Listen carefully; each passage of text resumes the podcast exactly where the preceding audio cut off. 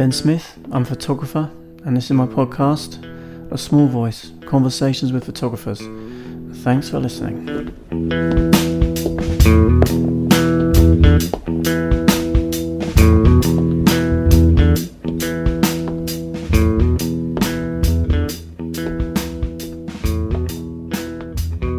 Hello, folks. Ben here. This is episode 205 of A Small Voice Conversations with Photographers. And um, it's nice to have you join me as always. I am going to bring you this week the Photo London special. That has become a sort of annual tradition now as has the event itself, of course. And so I'll talk a little bit about that in a minute. Let me do a quick uh, sponsor read because these are very important, as you know. This episode of the podcast is brought to you by Capture One Pro, the professional photo editing software for every photographer that allows you to shoot, edit, and collaborate wherever you find yourself, from the most controlled studio environment to the unpredictability of the open road. Capture One's powerful, easy to use set of tools feature true to life colors and superb image quality, lightning fast tethered shooting, speedy and smart shortcuts, and an on the go workflow for both desktop and iPad.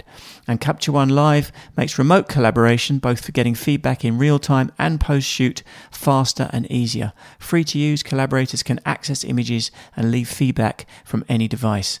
Whatever stage you're at in your photographic trajectory, in 2023 you can tell your best stories yet and bring your vision to life with Capture One Pro.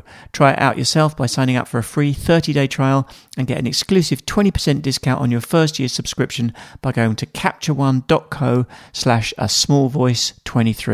Capital A, capital S, capital V, a small voice 23. So, yeah.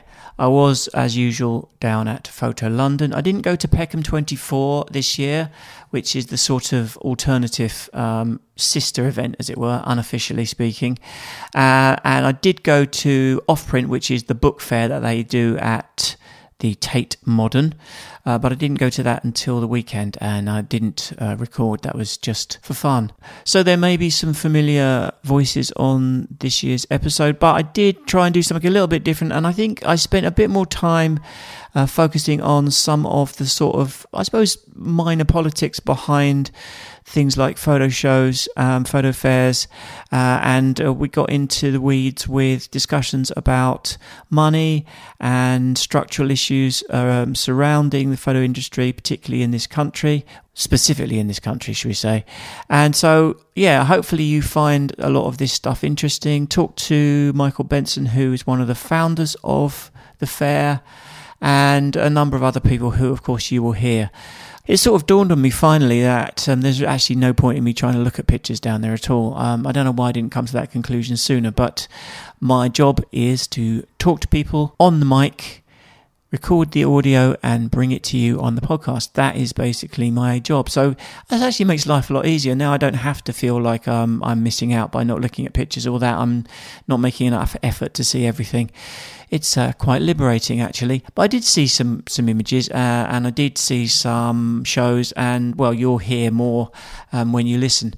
This episode of The Small Voice is also brought to you by PicTime, the advanced online gallery platform for photographers that combines flexible, beautiful client galleries for seamless photo delivery, customizable layouts, built in slideshows, client specific print shops with powerful marketing automation tools to help you maximize your revenue, and now even a full blogging feature.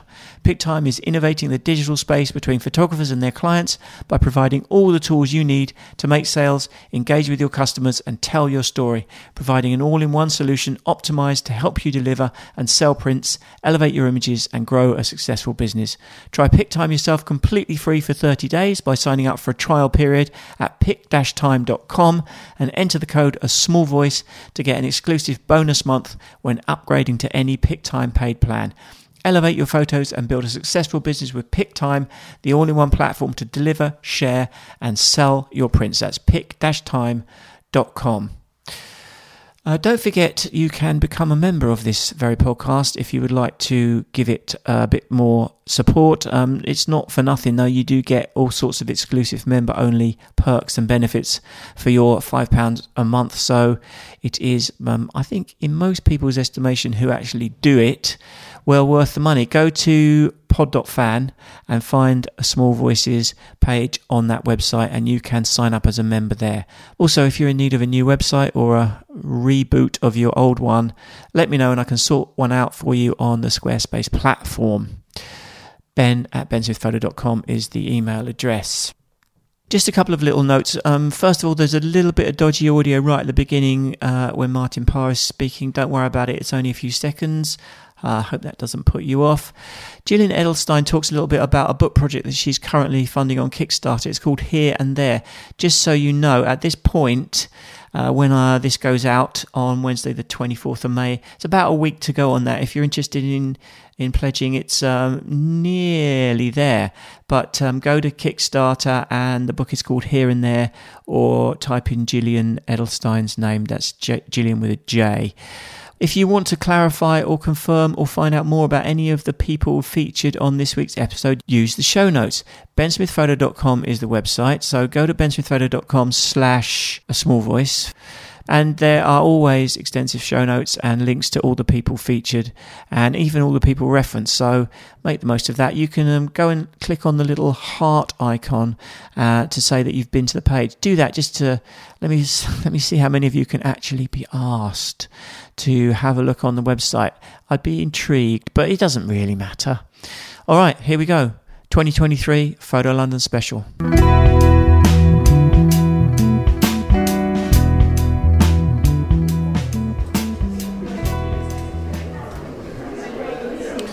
So here we are then. It's Wednesday, it's the press day today, so the thing doesn't open properly until tomorrow. But um, this is a kind of press preview day, I suppose you'd say. And um, I just uh, arrived, had a very important cup of coffee, and um, the Master of Photography for 2023 uh, here at Photo London is a friend of the podcast, Mr. Martin Parr, who's going to, I think, introduce us to his show or show us round. So we're being sort of uh, corralled right now. The um, ladies and gentlemen of the media, mainly, I think, and no doubt a bunch of various random freeloaders of one sort or another. So anyway, let's um, just kind of go with the flow, and see what happens.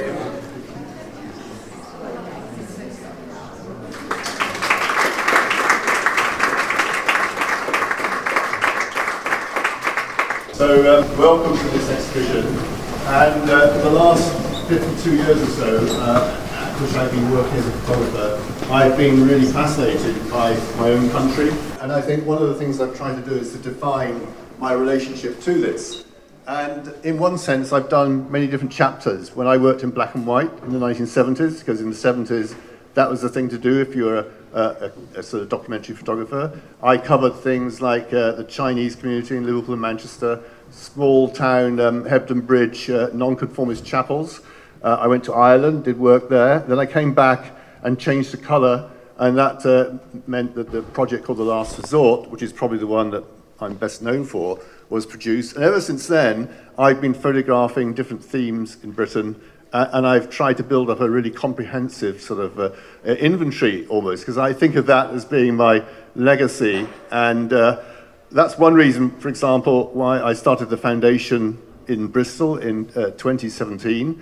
That was to uh, basically house my own archive. I didn't want to lumber our one daughter with having to look after that. But also, I'm a great believer in uh, other British documentary photographers, and we've collected them. We show them regularly at the foundation. Uh, we have a huge library where we have, I think, virtually every post war British photography book and all the runs of magazines, and all these things are very important. But what you'll see here is work that's been shot quite recently, and they've added in, if you like, to my um, inventory of uh, things that I'm interested in Britain. We start with the beach. This is Llandudno, uh, which is in Wales, of course. And uh, last uh, summer, I discovered uh, the Dorset Steam Fair, which is quite interesting. And then you see things like Car Boot. You see the Henley swimming pool, where people are going into the into that small ice hole during the winter of 2018, I think. And at the top here, you see a, a Sikh family having a picnic at Clacton. Next, you see um, bonfire at night at Cornwallis Crescent, which is in Clifton, which is where I live. And, and this is one of these sort of themes that I've always tried to capture. Uh, it, it's been a challenge for me to actually have British people on the beach in the rain. Uh, and this is probably the best so far as it's taken in Clacton. And uh, you know, I'm hoping to even improve on that as, as time goes on. Uh, I think also what's important to point out is there is some tension between my relationship to Britain and England in particular. It's almost a love-hate thing, and you know, many things. We all love our own country, but you know, when I see, uh, you know, I was very upset by the fact that we went out of Europe. When I see the, some of the bigots that we have in this country, it really depresses me. And, and so my relationship is like a yin yang. It's a bit of love and it's a bit of hate all mixed in. And I try and create pictures which have a sense of ambiguity so people can read them in many different ways. Uh, and that, to me, is an important aspect. Let's go to the next room as well.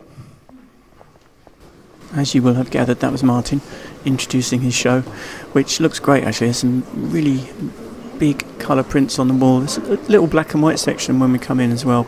A lot of the early black and white work, and um, a lot of this stuff is n- fairly new stuff as well. So it's not necessarily things that you will have seen before.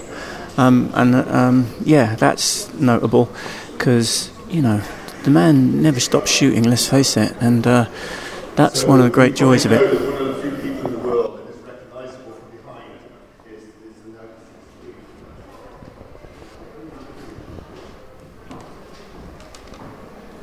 So now I'm here with Claire Hyman and Tracy Marshall Grant. Um, from the British Centre, no, the Centre for British Photography, the newly opened Centre for British Photography, um, which I think I've mentioned a few times. And now they've got a show here called Writing Her Own Script Women Photographers from the Hyman Collection. Um, Claire and her husband James are responsible for the Hyman collection. So that's the connection between that and the, the, the British Centre, the Centre for British Photography. I'll get that right in a minute. Um, but yeah, that they opened that, um, so they're behind that. And I'm going to talk to James later specifically about that. But for now, I really want to just talk about this particular show, writing her own script. So uh, let me start with you, Claire. How do you start uh, in choosing who should sort of show here? Because you you've got a, you know, I mean, it's a, it's a, it's a mammoth I mean, it's quite an undertaking and it's quite a responsibility to, like, you know, who, who's in and who's out kind of thing. Absolutely. That is the challenge of it. And it was really thinking about how we were going to, what the title was, and then it all sort of flowed from there. So if we just come around here, we start off on the exhibition looking at works by Susan Hiller. Um, so the title is very much based on some work from her. Um, and this particular work here, um, where she looked at um, work photographs that she took in a photo booth. Um, and on top of it, you can see that this is writing this script that's un- illegible. And, mm. you, and it's to do with that communication and inability to properly communicate. Um, and these are the diff- photographs that she took in different times. So it's got a, um, the Midnight in Oxford Circus, Ladbroke Grove, and these are the different photo booths that she went to. And then the work is the exhibition kind of stems from there. In this room here, it's very much talking about the image and the written words and how it comes together and the idea of communication. And as we work through the exhibition, um, it's sort of two parts. It's um, the documentary photographers. So the exhibition is really from the 1930s um, to present day, um, thinking about documentary. Then later on, the exhibition shows works by uh, more contemporary artists, often reflecting on some of the earlier artists mm. and thinking about their own personal uh, photographs of themselves and giving um, uh, their, their, views um, on that. Yeah. And so you've got quite a spread in terms of like, we're going to go and look at some of the stuff that's, um, well, like you say, what, where are we going from the 30s and here we've got um, Eliza Hatch, who's you know kind of brings us right up to date. Really, this is stu- and you found her on Instagram. Yeah, so she was doing this amazing project, taking photographs of um, women and writing their stories as well. Um, and her work is very much thinking about um, how she uses photography as part of sort of social action and um, voicing issues, which mm. is really interesting. Mm. And now Tracy Marshall Grant is also here. You're a curator. Well, how do you describe yourself, generally speaking? I would call myself an arts producer. Okay, there we go. So it's that's curation only. It's everything that goes from the start to the end, usually including the money. Right, exactly. Okay, that's why I asked you because I knew that you'd nail it in terms of like a proper description of, of what you do. Now, when we had the opening at the Centre for British Photography recently, there was there was another show which was focusing on women. So there's there's kind of a theme going on here, which you know I think we can we can agree is something that needs to happen generally. But what well, tell me about that one? Just can you tie it in with, with that show? Not not in the sense that this is somehow connected, but that was another thing that was focusing on on some women. Well, um, I would say that since I started to work with Claire and James and the foundation, which has gone back now to about 2020, uh, it's always been focused on their collection of women. So when they are working with this work, they're also working supporting women artists, mm. um, facilitating them getting platform as well. So that show by Fast Forward was facilitating advocacy for Fast Forward, but also the artists in it. Some of those were in the collection, I'm right in saying, and some of them weren't. They were just uh, given a platform in that show. But also um, inside the centre for the opening was that big fast forward show, but there were also three pieces of work upstairs that were from commissions um, with women by the Hyman Foundation or purchases like Natasha Caruana by the mm. foundation. So it was all at that stage. The Hyman Foundation had supported that initial stage of support for women, and then it came up into the centre.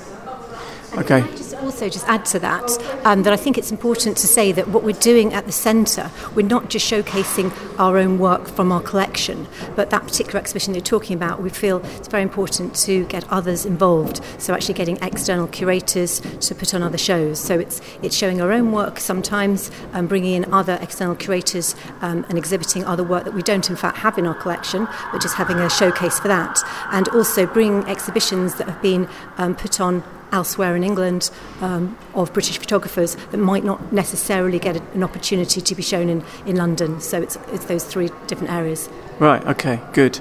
Shall we walk through? So, what do we have to say about the general state of um, the industry as far as women photographers goes? I'm, I'm, I'm going to take a massive uh, leap and say that um, things still badly need to improve, but presumably it's a little better. Tracy, you want to do you want to jump into this thorny question? I would say from a producing, curating point of view, everyone is very tuned in now to making a fair, balance and representation. And personally, I would work predominantly with women in grip shows mostly. I know that work like Claire and James have been doing supporting women is always been there. It's becoming more to the forefront, and there are more and more groups working predominantly with um, an emphasis on women. Mm. So I think it's getting better. It's still a long way to go, but also I think getting that balance that people do it naturally. It's not something that everyone stands and really counts how many women are in a show. It's just naturally happening. Um, and I mean, there are so many more women coming out of photography courses. It should naturally start to balance itself very soon. Mm. Okay. I'm going to hold you to that. I'm going to come back to you if that doesn't happen in five years' time. Um, Claire, you want to talk a little bit about Edith Tudor Hart? I don't know of her. Um, we've got some stuff here from all the way back to the 30s, and then also, well, it looks like you know there's quite a, a range in terms of the, the time frame because there's 20 years right here between one picture and another. But who was it, Edith Tudor Hart? Edith Tudor Hart um, was born in Vienna and then she came over to England um, and a lot of her work she's done is about um, social issues. This photograph here of the um, Fountain Hospital, um, sort of showing the issues of children um, in this hospital. Again, you've had to make some decisions about who to include here. Mm. I'm not going to. I don't think we should need to name everyone, but we have like I think people can can get a sense that there's quite a a, a range in terms of um, both photographic style and in terms of the time frame. But you know, you, you go ahead and t- tell me anything you want. I, mean, well, I think Shirley Baker's a really interesting photographer. She was working in the um, 60s um, in Manchester, and she sort of chronicled.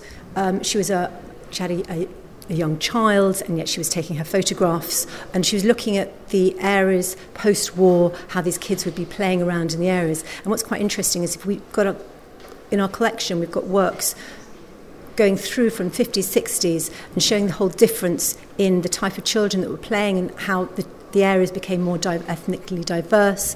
Um, and it's just lovely. She really you can see that she's got this connection with the kids. You can look at those photographs, um, and they were interested in what she was doing, and she's very gentle the way she's taken these photographs. So I, I think she's a great photo- photographer mm. to look at. And then um, Dorothy Boehm's another person who's on the wall. Particularly exciting to have her work. Um, very sadly, she actually passed away a few weeks ago, um, and next year would have been her 100th birthday. Um, and I'm drawn to these works in particular because this is actually some of the areas that um, I, I, I, know very, I'm very familiar with. Is Kenwood House, um, and an area. James actually he remembered seeing this Whitestone pond as a child and playing around there. Um, so she's also taken these beautiful photographs of the areas that she lived in. Um, and she was also um, an emigre. She'd come over from um, Vienna, um, post-war Jewish um, lady. Mm. Um, so mm. interesting work. Yeah, really interesting.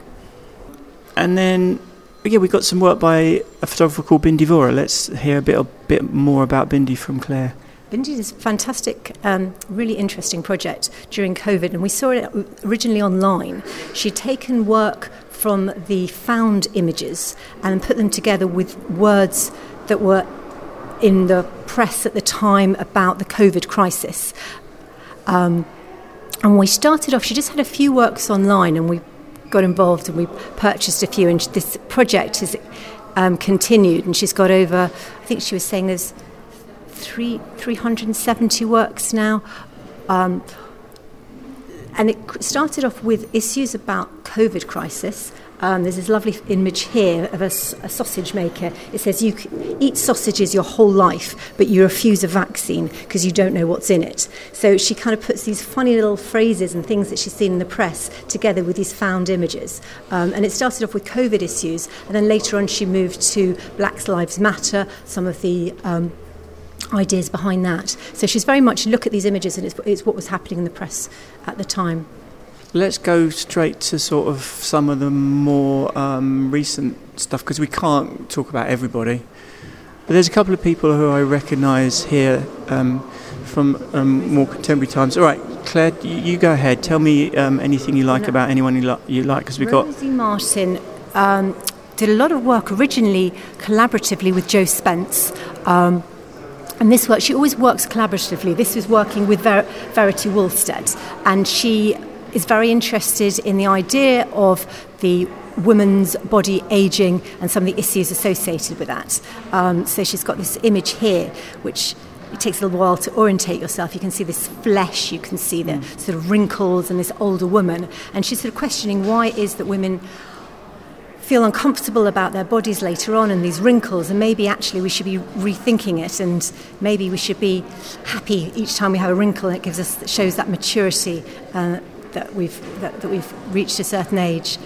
The other thing that I think is really good about Rosy, she's a really good example of someone who still um, requires platforms and support, and the new way that we're doing. Uh, projects for supporting artists. We call it an emerging artist program, but it's actually got no age limitation, and that's been designed with people like Rosy in mind, so that we can support new first work, first books, uh, creating work that you haven't really been able to get time to do, finishing projects, mm. giving grants to finish projects. So that's a large part of what the centre is going to be doing next year. Really nice that you brought that up, actually, because there's always this assumption that um, it's the, the new, young, exciting artists that need to be championed. But very much at the um, Centre for British Photography, we want to be championing all photographers at different stages in their careers. Mm. And um, so the older photographer yeah, well, not only different stages of careers, but just different ages. Because you know, you you could you could be seventy years old and just and just have started in photography. And I think, like you say, there is a massive emphasis on the on the young uns, and that is you know to some extent um, how it should be. But at the same time, we don't, no we don't be ageist about it. Overlook uh, older photographers. Yeah, that's really good. Yeah. Thank you. Yes. Well, thank you so much for talking to me about it, and um, and to both of you, Tracy and Claire, so much. much appreciated.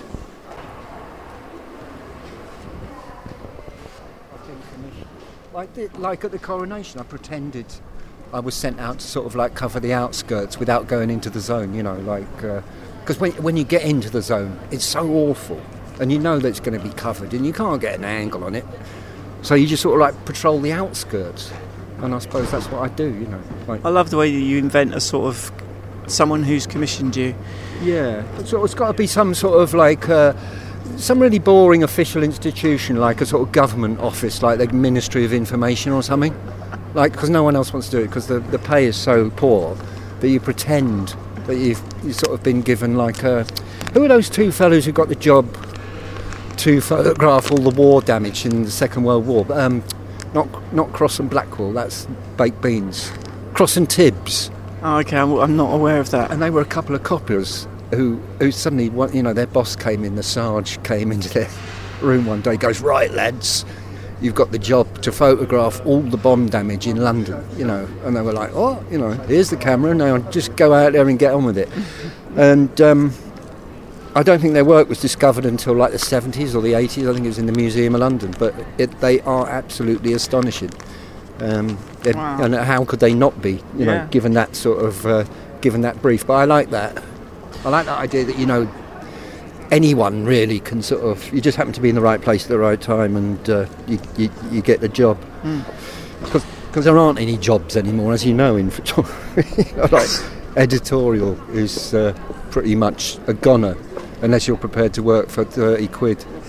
You know. Yeah, I've noticed. I have Yeah. noticed, and that does come up a lot. We ca- came into this halfway through. Um, I've run into Chris Dorley Brown people, which is why we were deep in conversation before I even uh, had time to introduce him.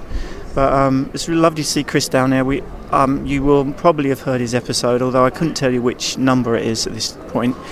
How are you doing, Chris? Yeah, I'm good. I'm all the better to see you with your uh, Tascam, uh, like state of the art gear that Ben's got there.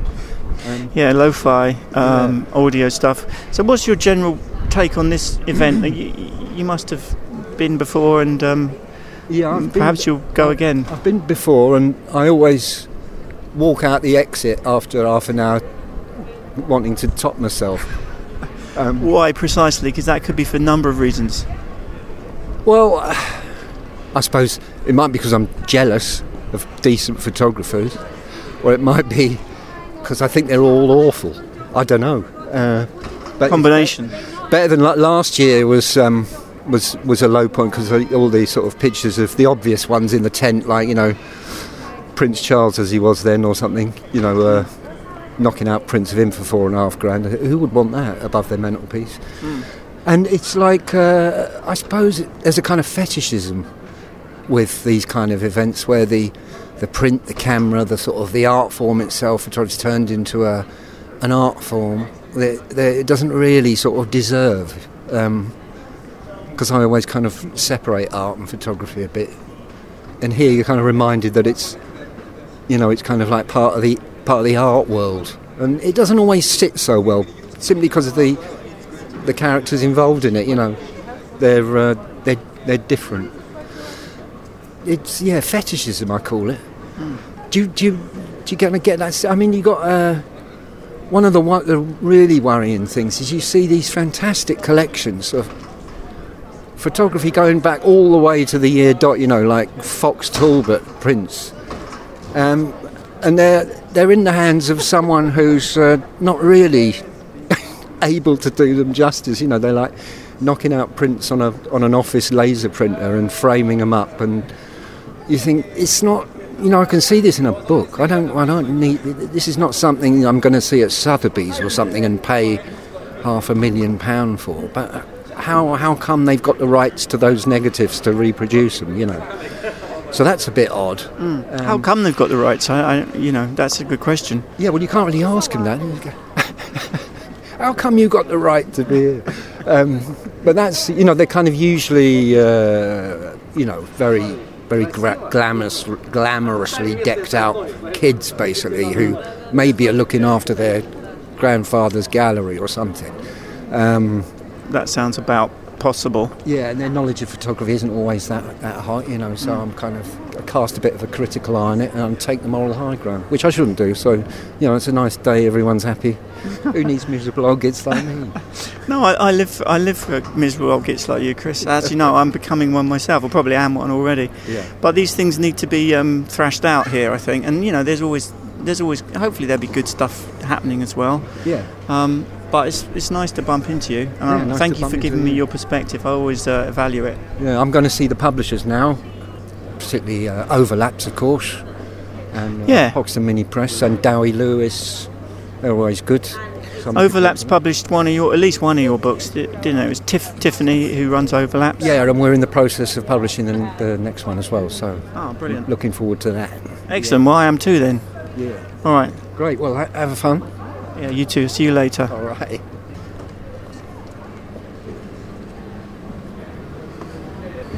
So I'm I'm here with James Hyman, who actually was on last year.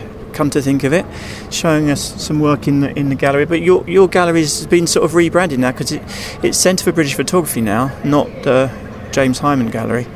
And uh, this is what I want to talk to you about. This new venture of yours.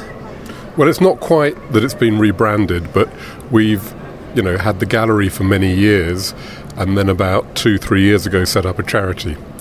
Um, and the charity has now opened the Centre for British Photography. So they're separate ventures.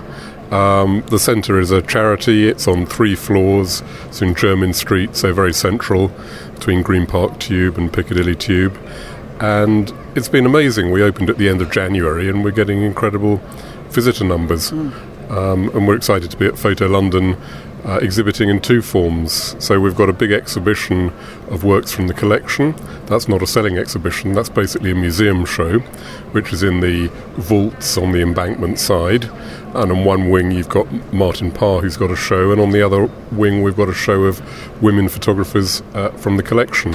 So we're excited to be doing that. But we've also got a stand here, and that's our photography sales gallery. So all the profits we make from the sales go to our grants program, uh, go to support our public program at the uh, centre.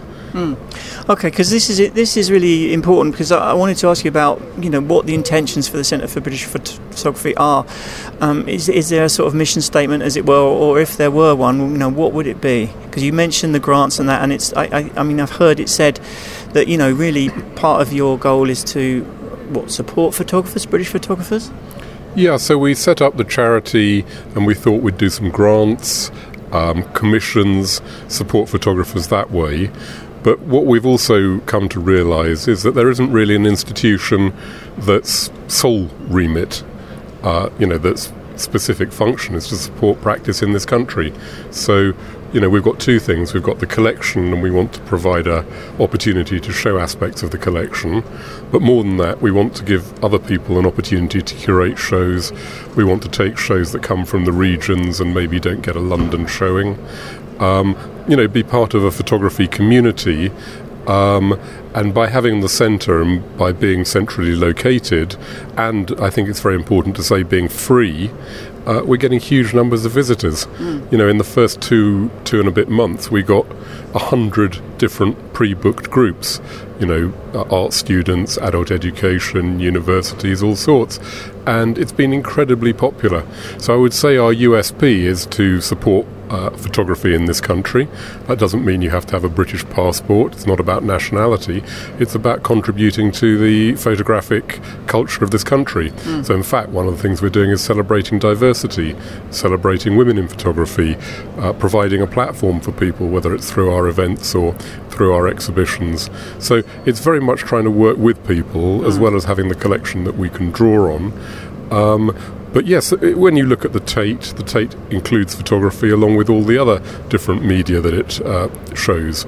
Uh, the V&A, which you know has one of the greatest photography collections in the world, is nevertheless competing with all the other departments and isn't about British photography. It's about photography globally. So we feel that what we're doing is looking at specifically what's happening in this country um, you know, that's our agenda is to support what's happening here, which sometimes feels like it falls through the cracks. All right, but let me play devil's advocate with you for a minute or two, because you know, I mean, I think it's a it's a really laudable intention to support you know British photographers and British photography because you know clearly it's very much necessary.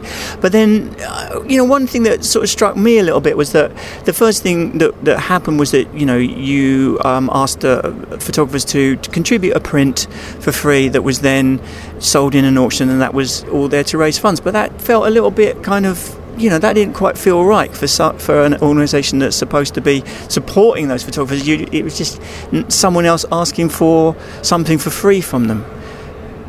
I think that what we were trying to do is say that this is a community that we want to be a part of, and we want photographers to feel that they have a connection with it, that it's for them, that they get in, on board. So, actually, having a print at a very, very favourable price was a way of um, saying we're a community, that there are collectors who feel that they can support us, that people could pay a relatively small amount and buy a print, that photographers could play a part, that we're all in it together. And people were only too happy to support us. The photographers were very generous, the people were very generous. But I think your question is. Uh, based on uh, actually something, if I may say, rather flawed, which is if we don't have support by others, we will close. Mm. It's as simple as that. Oh no, I get that completely, but but it, it seems strange that it's the photographers who yet again are being asked to you know give something up for nothing when they're the ones, you know, half of them are completely b- broke, and uh, you know they find it difficult to carry on. And so I don't know, it just struck me as slightly sort of a kind of it, it was strange messaging in a way. Well, nobody I've spoken to has made the point that you have. The photographers we spoke to were only too pleased to get on board. After all, in the case of many, many of them, I've been supporting them for years by collecting their work mm. or showing their work. So I think if sometimes photographers are asked to be a part of things and are willing to donate, that's terrific. I'm very grateful to it. I'm very thankful to them. I'm very thankful to the people uh, who bought their prints and helped us. I think this is helping to build a community of people who feel that this is for them. I think that unless we have other people, whether it's photographers, whether it's others, getting on board and helping us, we will close down. Mm-hmm. We do not have the resources to do this ourselves. It's a very, very simple message. So I think your point would be fair if we had deep pockets. Mm. We don't. We are overstretching ourselves mm. to provide a service because we think that photography in this country has not been supported in the way that sh- it should have. What is it about this country? I, I, I, think you know everyone would agree. I mean, I was just in Italy, and you know, at a, a festival there, and you know, both private money and corporate money and institutional money is put into the photography in, in, in, the rest of Europe and the rest of the world. But when you come back here, you kind of your heart sinks a bit. It's a bit depressing. But is there some kind of do you have an understanding of why there is that problem here? Um, I think there are different strands to it. So if a museum or if our centre puts on a photography show, there is an enormous audience.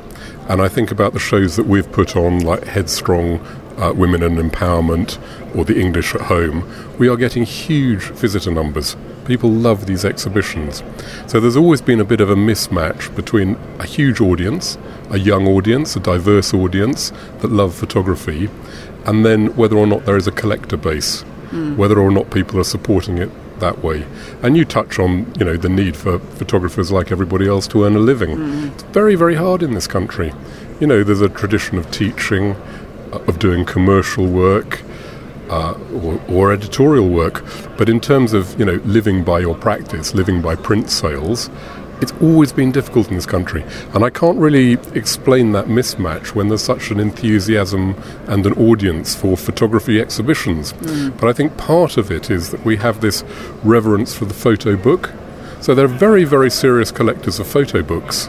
There's a passion for the photo book, and you only have to look at the success of Offprint to see that people love it. But often people buy the book and it, they don't then think, well, actually, I could buy the photo. Mm-hmm. I could have something on my wall because what they've enjoyed doing is building their library. So I think that's one of the areas where sometimes it breaks down. People buy the book and they consume their photography that way mm. rather than the photographic image, the photographic object. Mm. Yeah, I mean, I suppose the obvious point there is that you can buy a book for 50 quid, but you can't, couldn't possibly buy a print for that kind of money. So I guess it's maybe it's just a very straightforward, you know, economic. Then you can buy a, a, you know a Chris Killip in flagrante or whatever at a thousand pounds. Hmm. You can buy Richard Billingham at many hundreds of pounds. I mean, we've got work on our stand. You know, we're talking here at Photo London. We have photographs on our stand at 250 pounds. Hmm. So I don't, I really don't believe it's all just price points. Hmm. I think that it's also a function of people collecting photo books and not necessarily thinking about collecting photographs. Mm. Yeah, yeah, maybe, maybe for those people who can who can afford. You know, to buy a print at any, at any price, but yeah, for a lot, a lot of what I'm trying to say is a lot of photography fans, even spending 50 quid on a book is a lot of money. You know, um, I guess. But let, let's talk about the, the centre because you've got this amazing posh space in Mayfair, and like you, you, you already alluded to the fact that you know you haven't got you know endlessly deep po- pockets. That must be costing a bloody fortune because it's in Mayfair. So what? How's that all? What's the plan? Is there a limit to the amount of time that you can be at that premises, or what's the deal? So we've looked at it really as two phases. Phase one is to get somewhere and try and excite people, try and say, Mm. look, this is what you could have. And you can either start and you can be very grassroots and very basic and you know low key in a in a obscure location.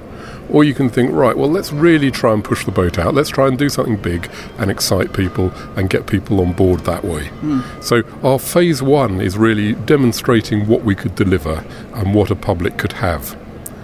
Um, and I think we've demonstrated that. We've had great reviews in the press. We're getting huge, enthusiastic numbers of visitors. I think we've demonstrated what we can deliver. But phase two is thinking about how do we get permanent support for this? Mm. You know, we've seed funded it, we've set it up. I am the driving force. I'm working seven days a week on it. You know, I'm stretching myself in every possible way to try and deliver. But if other people don't get on board, it won't succeed. Mm. And yes, we're in a good location, but we're in a good location because I wanted to be near a tube station, and we're on a good location because we got a good deal off the landlord. So, you know, I can accept that if you're in Germ- Jermyn Street, people think, oh, well, this is posh, this is central London, this is fancy.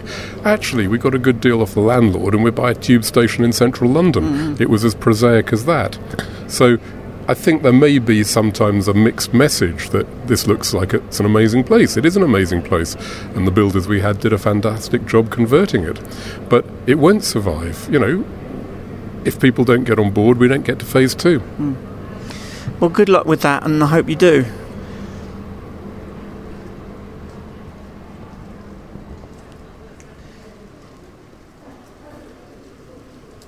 Right, folks, I'm back. It's now Thursday, day two. Let me just tell you the state of play. Um, I just got here.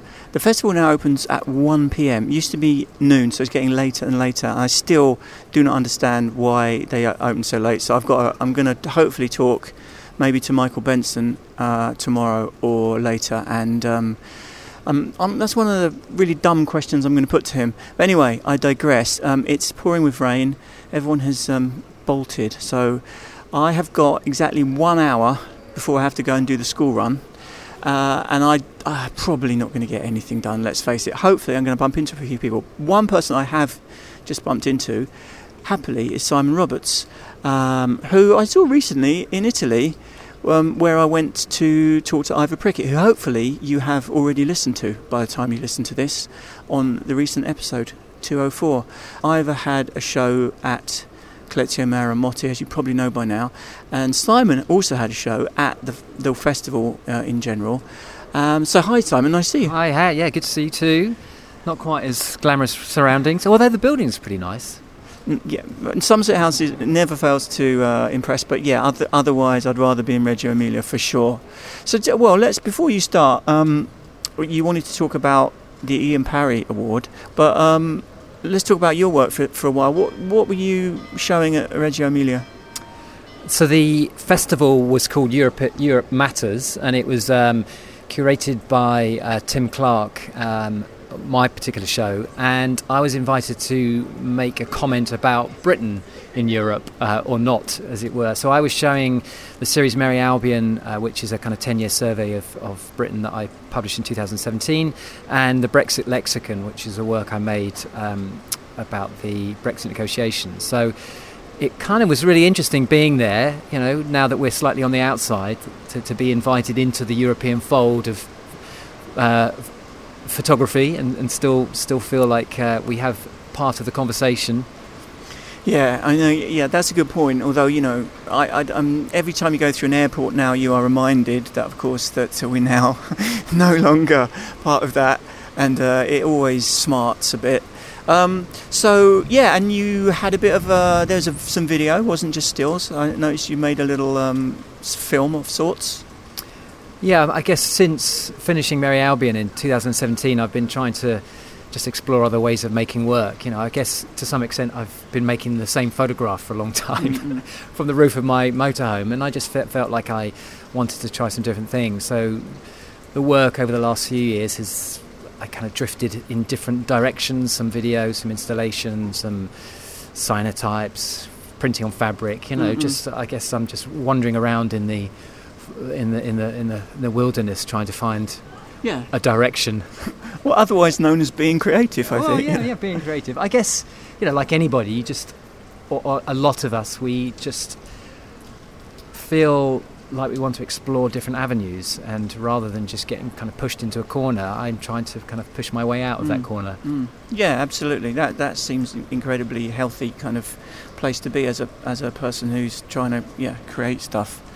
We were just chatting before I turned the mics on, and you were mentioning the Ian Parry Award, which I didn't know you had an involvement with. But um, and a lot of the certainly the Brit-based people will know about the Ian Parry Award. But just for you know, I guess my listeners elsewhere, maybe you should explain what it is.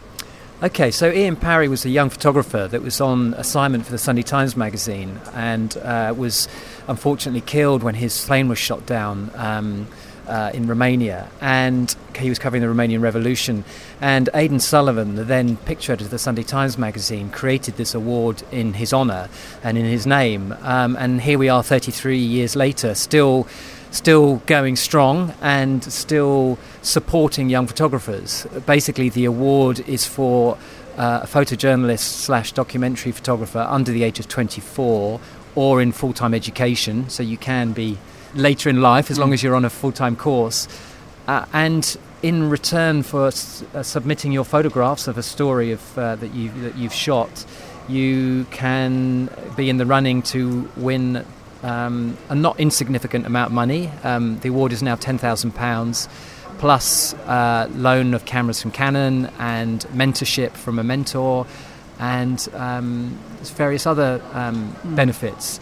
And it's a, a way to try and support those um, photographers that are, I guess, still within that more purist space, if you like. Um, so there, there are quite strict definitions about uh, what you can be submitting in terms of you know there's Yeah. no there's no kind of uh, digital manipulation or kind Yeah, of what AI, constitutes AI in our yeah in our- photojournalism? um, but no, it's it's you know you, you made that introduction about British photography. What's really interesting over the, actually over the last ten years is how few British photographers enter.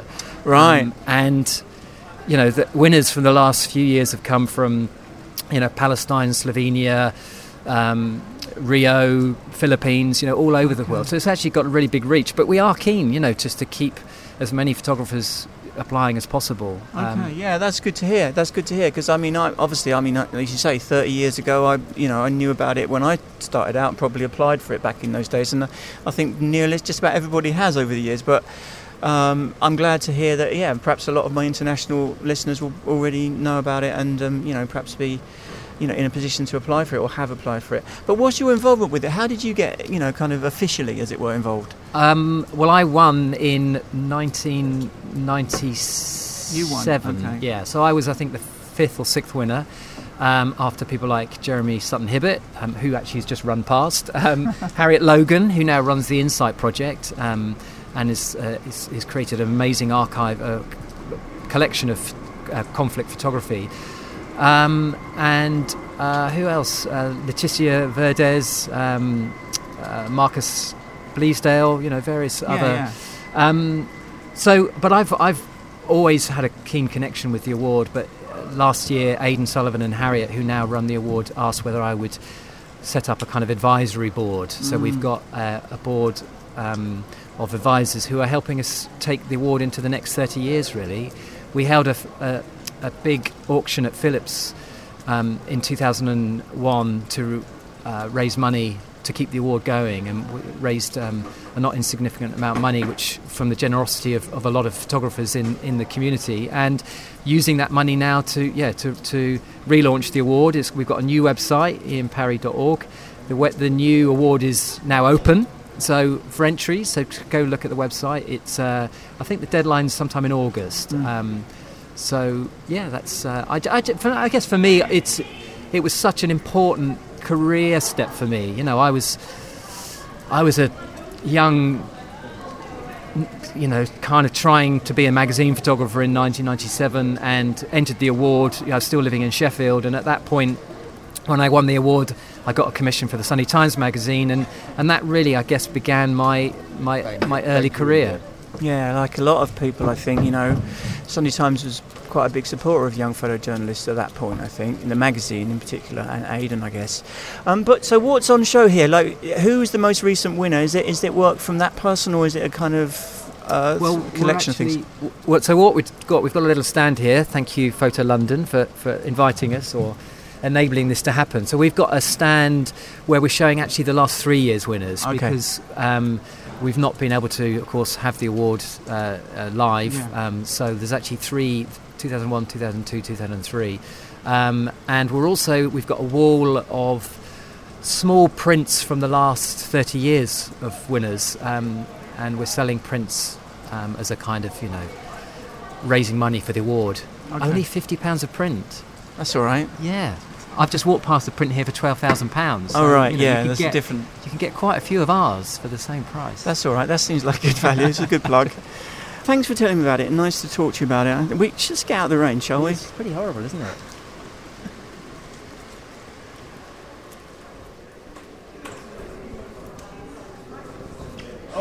Hi, Martin. How You, um, fortuitous. Doing a special edition. I am. And edition. I spotted you coming in, and I thought, well, how could I pass up the opportunity? Haven't you had enough, Martin Parr? I mean, honestly, there's so much. There's only so much a man can take. That is indeed true, but you are master of photography this year, so it seems only appropriate that at least we say, you know, congratulations. But yeah, we've had a, a fair bit of you. Um, what, what have you actually got a chance to have a look at? I'm not. I'm not going to talk about you for once. I want to see what you think um, might be worth looking at. Any any tips on what I should see, or have you not really had a chance? Um, no, I've had a chance to look round. Uh, I mean, it's interesting to see uh, Jürgen Schadeberg's pictures taken in the UK. South African photographer that I met when I was teaching at Newport. David Jones has got some nice pictures. Yeah. You know, our friend did all the great stuff in the 80s. Yeah. But, you know, there's not much documentary work around, really. It's more, I suppose, it's fine art. Yeah, yeah, exactly. Not so much your wheelhouse, I suppose, or, or mine to some extent. Yeah.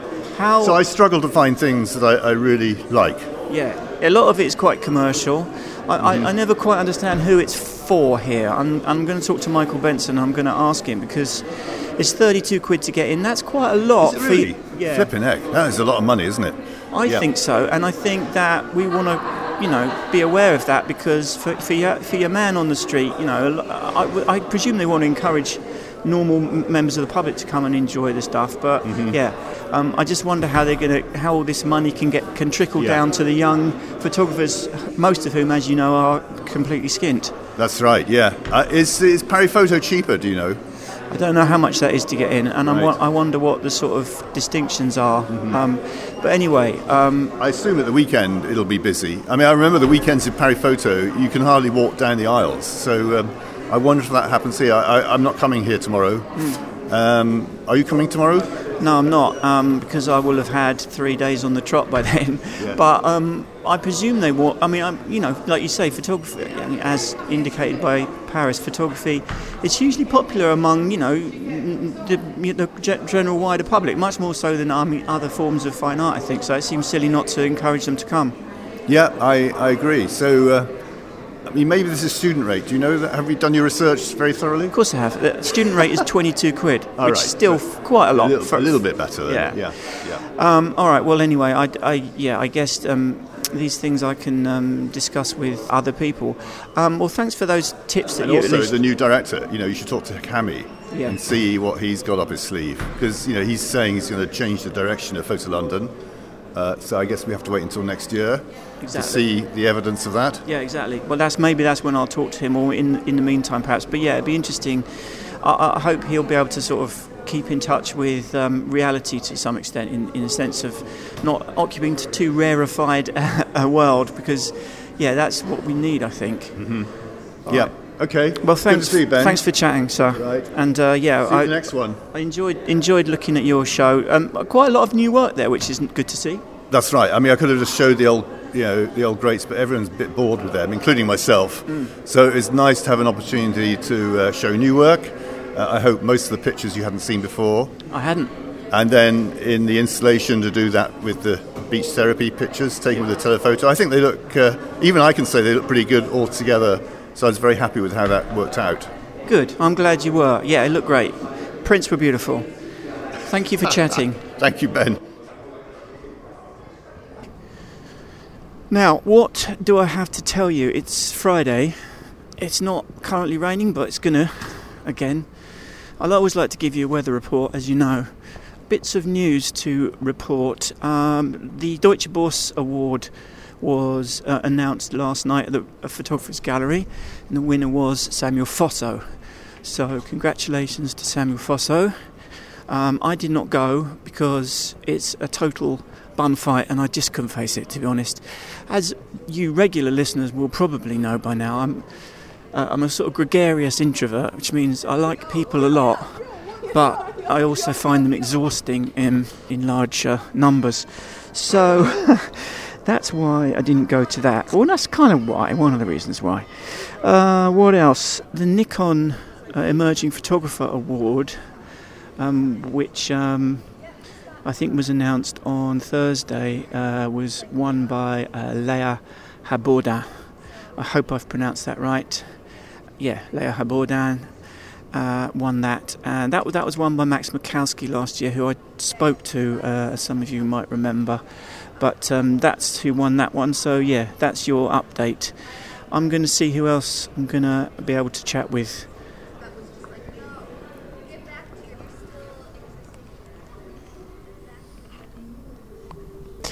Yeah, so I've got Michael Benson here, who's one of the co-founders with Fariba Farshad. It's kind of a bit absurd that I haven't spoken to either of you up to now, really, because I've been doing it for some years now on the podcast. So this is the first time I've got around to, to, to having a chat. But thanks for, for, for chatting with me.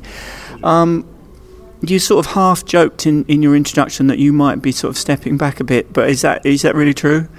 It's sort of true. Um, we haven't set any dates on it, really. Um, but we are planning to. Um, there are other things we want to do with our lives. We've we've both been we've been doing this since 2015, and um, running an art fair is a young person's business, you know. And um, and if you've got other things you want to do with your life as well, I mean, I, I write books and things, and I, would, I want to concentrate a bit more on doing that. Fariba loves con- uh, curating exhibitions; she wants to do a few more of those. So we were looking for ways of doing new, new, things as well. But I'm sure, you know, this is our baby. We'll we'll we'll carry on nurturing it until we fall off the cliff. Um, but we've got a very good new director in Kamiar, so we're yeah. happy about that. Kamiar Maleki, um, tell me a little bit about him, who, for those of us who aren't familiar with him, where's where's Kamiar from? What's his background?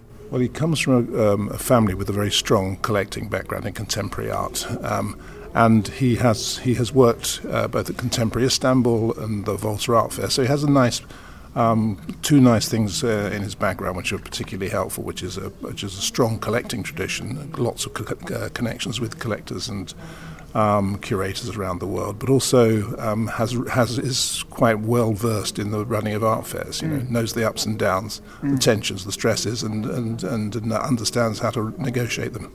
He, he alluded to the fact that he might be, you know, bringing in some changes. Or I don't want you to speak for him because obviously, I'll, I ultimately I can hopefully speak to him myself at some point. Maybe we'll wait until ne- this time next yeah. year. But um, what what, you, what can you share in terms of his plans?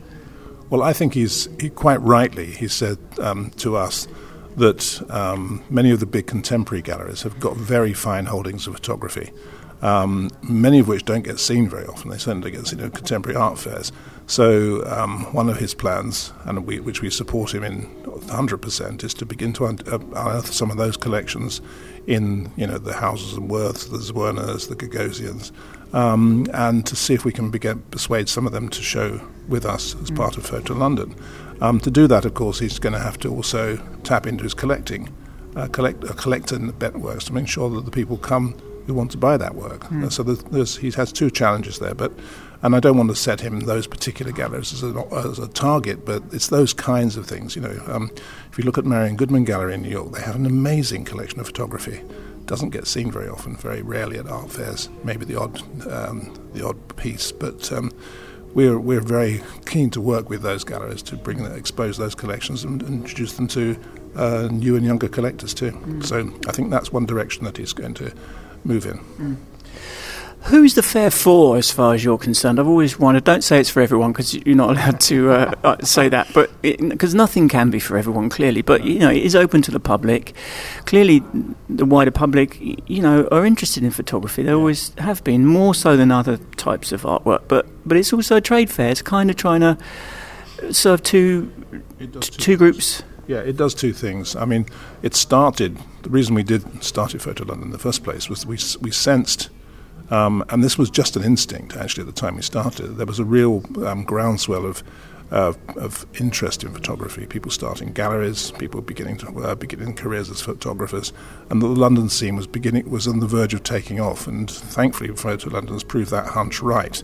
So there's a big um, there's a big group of emerging galleries and emerging uh, photographers that we, we are we are obviously for. Equally, we are um, celebrating you know, the very best in photography from around the world. So we are for international photography collectors mm. too. Um, but of course, you know, um, we try and we try and present a very strong public program. That's always been part of our DNA. I was encouraged by a lady called Maja Hoffmann who, start, who helped us start the fair and said, "Look, well, I'll, I'll, give you some seed money, but that money has got to be for the public. It's mm. not. It's not to encourage commercial galleries. They can. They can either they'll stand and fall on their own their own their own merits." What I want you to do is to create the, the best public program in the world. So you have a talks program, which is you know probably second to none. Uh, we have the exhibition program, Martin Parr's exhibition this year. We have um, um, she writes her own script, uh, um, a collection of work from the British Centre of Photography, the new British Centre of Photography. Um, so it, I'm sorry, I'm, I'm, waffling to answer your question, no, no, no. but it, it's not for everyone. But there's there's there's something for uh, quite a lot of different mm. gr- uh, groups, age groups, and experiences, and, and, and collectors, both big uh, starting collectors and also collectors who've been in the business for quite a long time. Yeah, because it's 32 quid to get in. It's, that is quite a lot of money for a lot of people. I mean, in terms of the, the wider public, I'm just wondering if that is enough to encourage, you know, the man off the street or the woman off the street to come and, you know, enjoy some good good images. Well, it seems to be. I mean, we, we, we will, we're expecting an audience of around 40,000 people over the five days of the fair. Uh, around 10,000 of them will be collectors. The rest will be, as, as you put it, the man off the street. Mm. And, and, there are concessions, I mean, for students and school children. And, and um, you know, we've welcomed a number of school parties here mm. uh, over, the, over the course of the, of, the, of the fair. So it's it's a it's a, it's competitive, but when you think you're you've got you know 125 exhibitors from all around the world, you've got two major exhibitions, um, you've got a talks program, uh, you've got some installations. That, so it's it's it's a, there's a whole bunch of things to see. I think it's it's a reasonable fee. Mm. it compares nicely with with um, uh, the the fair in Paris, which is about the same sort of price. Mm. Because I mean, obviously you know, from a commercial perspective, all these galleries, you know, they they're spending a lot of money to be here. They've got to sell prints and stuff. But how do we have this money, all this money, trickle down to the to the young up and coming artists and, and photographers? Because you know, I've been a photographer for 20, 30 years, and you know, everyone I've ever known has basically been skint. you know, in terms of photographers, Michael. So how do we do something about that? And and you know, kind of yeah, like I say, have this money trickle down. Yeah, well, I mean, the, the money doesn't entirely um, not trickle down. I mean, we, there are there are schemes that we have for emerging photographers, mm. um, and we've done a um, with the, our discovery section was, was was designed to encourage young gallerists, people starting out on the on the road to becoming the next Marian Goodman or whatever, um, to be able to afford to do an art fair like this and to make some money, um, and you know, we can't we can't solve all the problems of funding uh, uh, photography students and photographers. I wish we could, but um, what we are doing is providing as, as, as, as, good a platform at a range of different price points as we possibly can. Mm. So we're giving. We, we, I mean you know, everyone will say, well, why don't you do it for free? Well, there is a rather expensive building in Somerset House, and there's quite a lot of staff.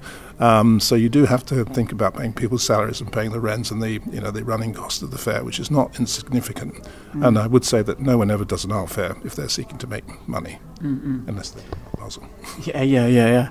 Because um, Kamiar he made reference to bringing back the quality. I, I, I, don't know whether the quality dipped or whether he was talking about the COVID situation because obviously that that had an impact. What what was he, What did he mean by that? I think the the, the he's talking about the COVID situation. Yeah. I mean, really, what the reason that he's saying that is because in, with with COVID, a lot of the world was was um, closed off. So, for example, we had a, used to have um, a very strong contingent of Japanese galleries but we um, we've got one right now, and he's keen to find ways of bringing back those Japanese galleries. The, ga- galleries from we have some galleries from Australia this year, and we also so it's about bringing back the quality of people who are travelling to be at the fair, both the co- collectors and the and the and the dealers. Mm. And that's beginning to happen this year, mm. but you know there's still some work to be done. Yeah. Kamiar's coming from from a, from a fairly rarefied place, as yeah. we can say without without doubt. But you know that again is that gonna? I'm wor- I'm wor- worried that, that he's not he's going to not be uh, uh, sufficiently in touch with, you know, reality in terms of most people's experience. Um, well, that would be true if he was the only one involved in the fair, but he, he's, he's, he's one of a team. I mean, he, okay, he leads the team, but he has us in the background. And, um, you know, we don't, we don't, neither Fariba or I come from that kind of background. And we, we are, you know, my son's a photographer. He struggles to make a, make a living as, as you know, as, as I used to when I was a, a impoverished writer. So, you know, it's, um, there's a mix. And the nice thing about this is that, you know, um, what Kamiar brings is a connection with those kind of higher echelons of collectors who we need to, and if we're going to extend the fair in the way that we need, we need to, to make sure that it, it works for everybody, we will need to have a you know good group of people coming and buying buying photography here because that will encourage more and more dealers to come. It'll co- encourage other collectors to come. It'll come, you know, and it'll be an opportunity for photographers to make a lot of money. Mm.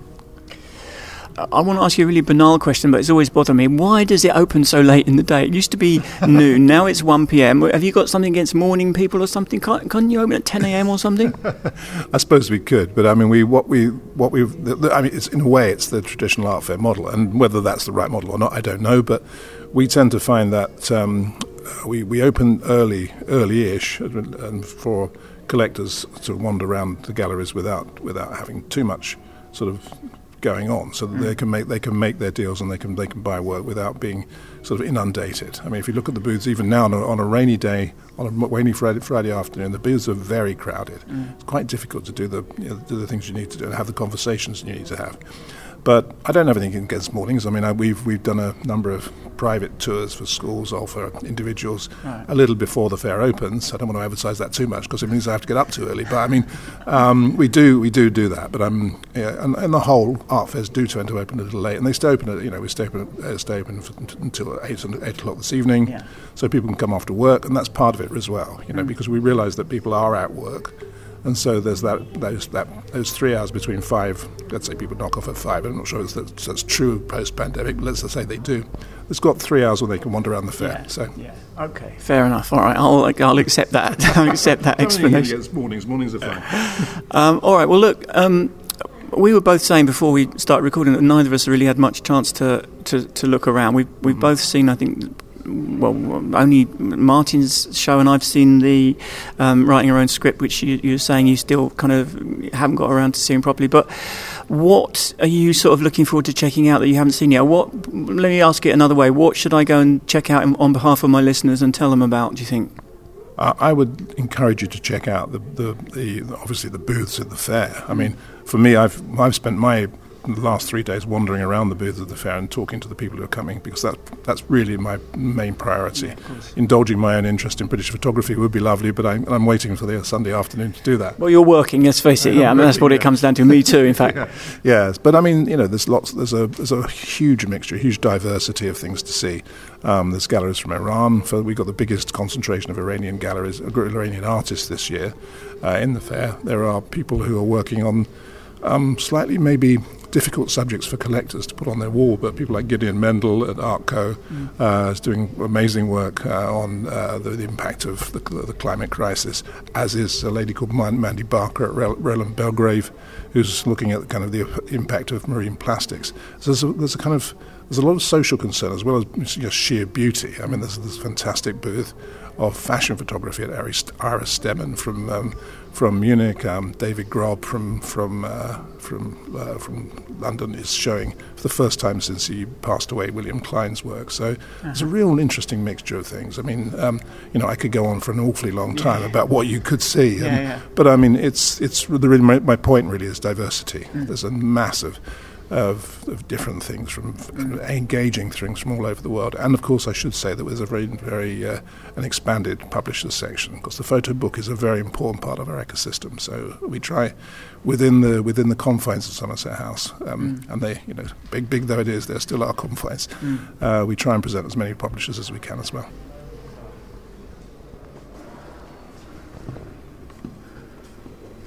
Someone I keep bumping into, Jillian Edelstein. But before we See, this is the trouble. You go to some place and then uh, you bump into someone and then you forget where it was you were going.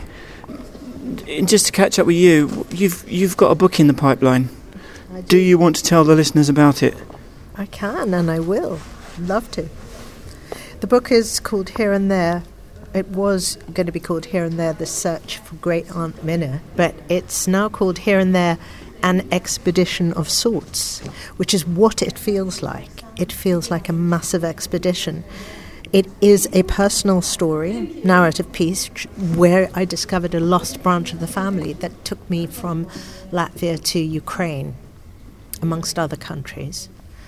And um, the expedition has been about the, it being published. And the truth is that the fact that it's taken ever so long, and I apologize to all of you, who, you who did pledge, um, that it's taken so long, but um, often this is meant to be. And I didn't ever think there'd be a war in Ukraine. So the book ends literally with a kind of encrypted telegram message from my found relative, who happens to be the local rock star in Dnipro, who says to me, It is too dangerous, please do not come. Come when we win the war. We played music before the war began, and we'll play music when it ends. So, and obviously, none of that, you wouldn't have got any of that if you published it when you initially intended to. Also, I then went back to Ukraine because the first time I went, I thought I was going to shoot a film, and those images um, on they were t- grabbed shots from the film, so we not using those. But so in 2018, when I went back, I'm using those updated images. And then I did feel the rum- rumblings of war at mm. that time. There were trucks and um, lots of military people. That's my overriding memory of it. So, you know, the Black Sea thing had happened, and mm. Putin mm. was, you know, his warrior feathers were being ruffled clearly. Mm and uh, it's going to be published by GOST. Are you crowdfunding? What happened? Tell me about the uh, saga of this book. Um, I met somebody who suggested I try John Mitchinson at Unbound. Unbound don't normally um, do photographic books, but there was an editor there who liked the work, and uh, they uh, have done I would say about three photographic books, and mine was the one which actually has still failed to uh, materialize. And the reason being that um, if I my memory serves if that I had to raise something like twenty six thousand for this book to be published. But there, there was a point when I'd got to about 16, having raised 16,000, where Stuart Smith, who was always on board as the designer, said, I think we can do this. Let's take it away from Unbound and do it through GOST. And that is what happened. So, anyone who pledged initially has got a book coming to them, basically? Absolutely. And sometimes some people pledged more, not for yeah. a book, for print or some other wonderful things, and, and those will all be honoured, of course.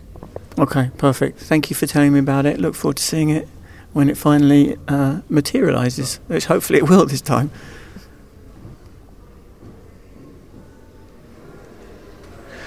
Right, I've just wandered into Gideon Mendel's exhibition here, which um, I actually did wander into yesterday, but the man him, himself is here now, so I can get a chance to talk to him. Hello, Gideon.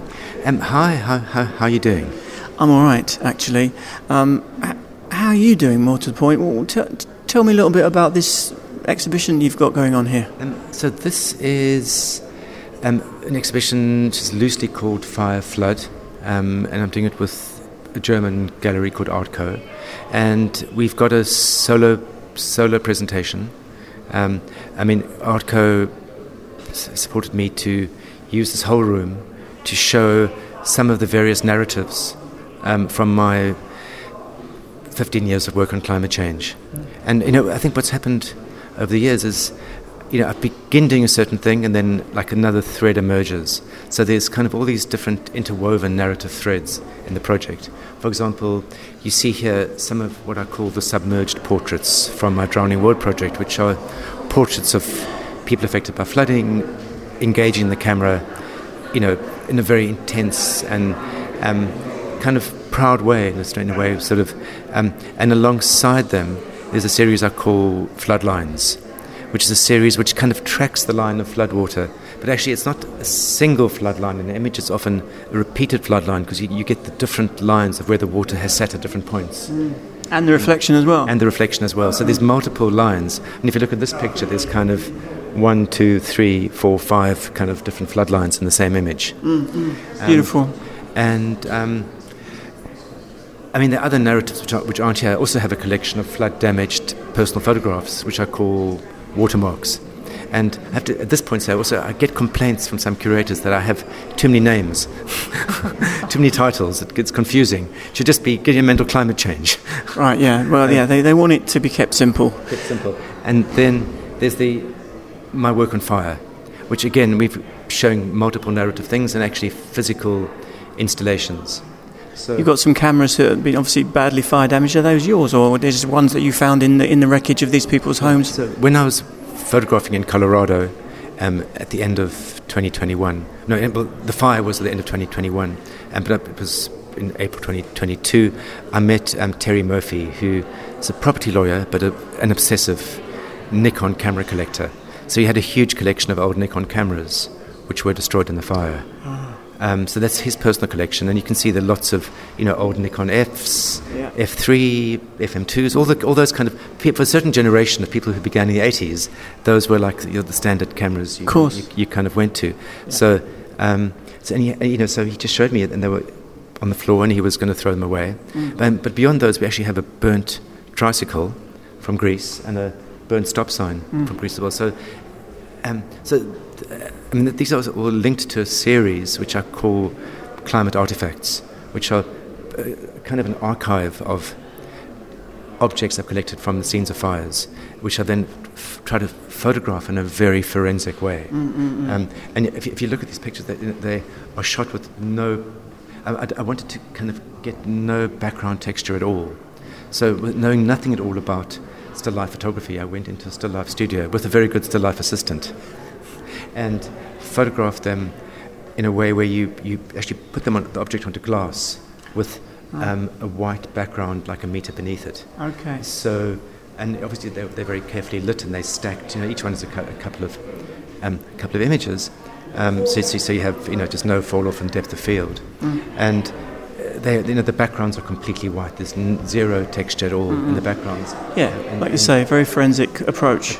So, I mean, what's interesting is you know, I decided at the kind of last minute to create an installation of the actual original cameras, and they've caused m- more interest than anything else. Yeah. You know, you know, people just are so drawn to these physical cameras, um, and sh- you know, going walking you through some more of the kind of narrative threads here. This, these kind of seemingly old-fashioned black and white photographs are shot quite recently on the Greek island of Evia, where hundreds of thousands of olive trees were destroyed in the fire in August 2021. And I got obsessed with these olive trees because they, they, just formed these amazing sculptural shapes. Um, and, but I just felt it needed a very different kind of photographic response to what I normally do. Because mm. I wanted to show that they're just these incredible forms they make. So it felt like black and white was the way to do it. Yeah, yeah, yeah. I have not um, seen these before. It's nice to see this um, stuff. And although they were shot digitally um, and then you know converted to black and white, we they actually are conventional darkroom prints. Okay. And we, we generated black and white negatives from the digital files and took them into the darkroom to, um, to, to print with, with conventional chemistry and conventional paper. Yeah. And I, I, really wanted to make like proper darkroom prints. And if you look at them, you can see they actually are incredibly sharp. Mm. I mean, the sharpness is, I, I don't think, you know, a conventional medium format black and white print, print could look that could, could be any sharper than yeah. that. You know, it's kind of as. No, they're great. This project sort of, you know, is sort of um, endlessly um, kind of rich pickings in a way for you. I mean, sadly, because we're dealing with, uh, yeah, you know, one of the existential threats of our times. But um, from your point of view, there seems to be plenty of kind of new angles to keep taking. Well, I, I suppose I, I, keep on trying to find different ways to communicate it, and, and, mm. and I think for me. It's important that you to not have just one visual formula, mm-hmm. you know, to like respond visually in a way that's appropriate to the subject. And you know, it's quite interesting. Like, quite a few people have come into this gallery and have thought there's five different artists here because right, because yeah. the visual approaches for the different sections are, are really quite different.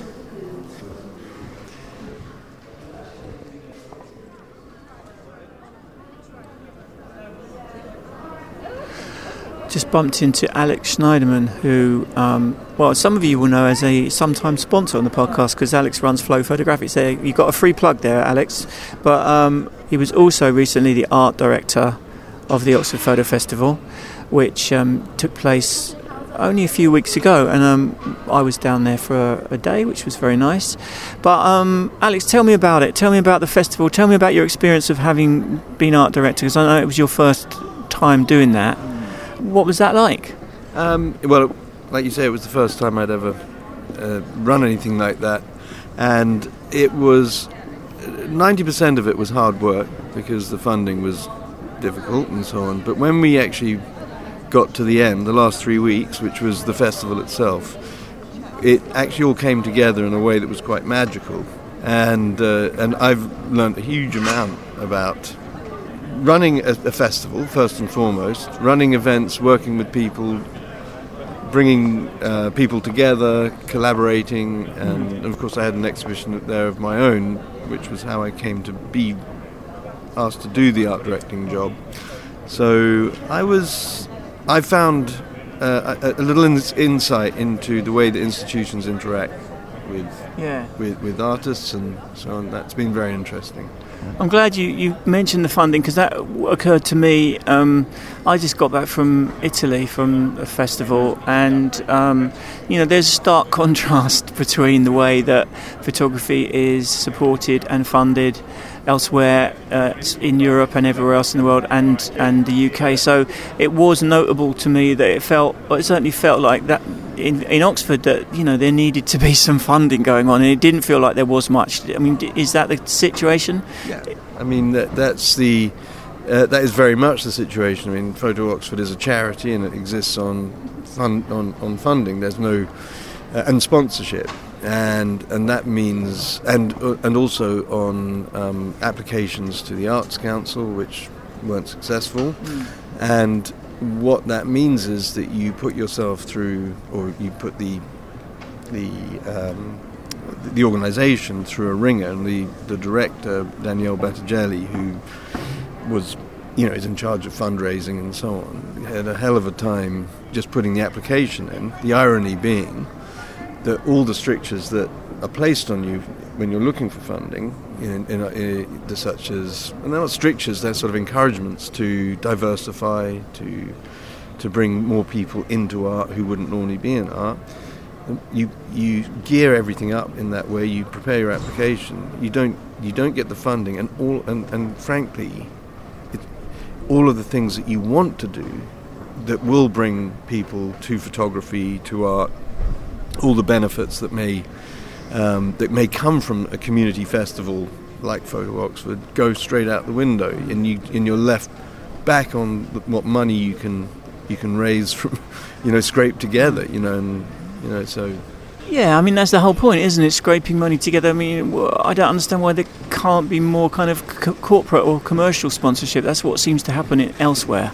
Yeah, I think that the problem is is that gaining that sort of sponsorship is, I've learned, almost a specialist task, and you and people don't do anything for nothing. And we did get, we got good sponsors. We had Epson, we had Jetrix, who who uh, make these amazing printers. We had, you know, we had a, a spread of, of sponsors that were, you know, incredibly good, but they don't just chuck money at you as you would imagine they might, yeah. you know, and, um, and and so and what happens is that, is that if I can be as so bold as to say, is that right the way down the line, it's the artists who who actually have to suck up the the deficit if they want to get their work out there, and that's the, that's what happens, you know. Yeah, that's the the thing one notes. I mean, that that's the thing that really is quite hard to swallow. Like you know, you've got the, the people are actually producing work um, and, and creating the, the content for the for the festival, and they're having to sort of pay for their own freaking train fares to get there and, and, that kind of thing, let alone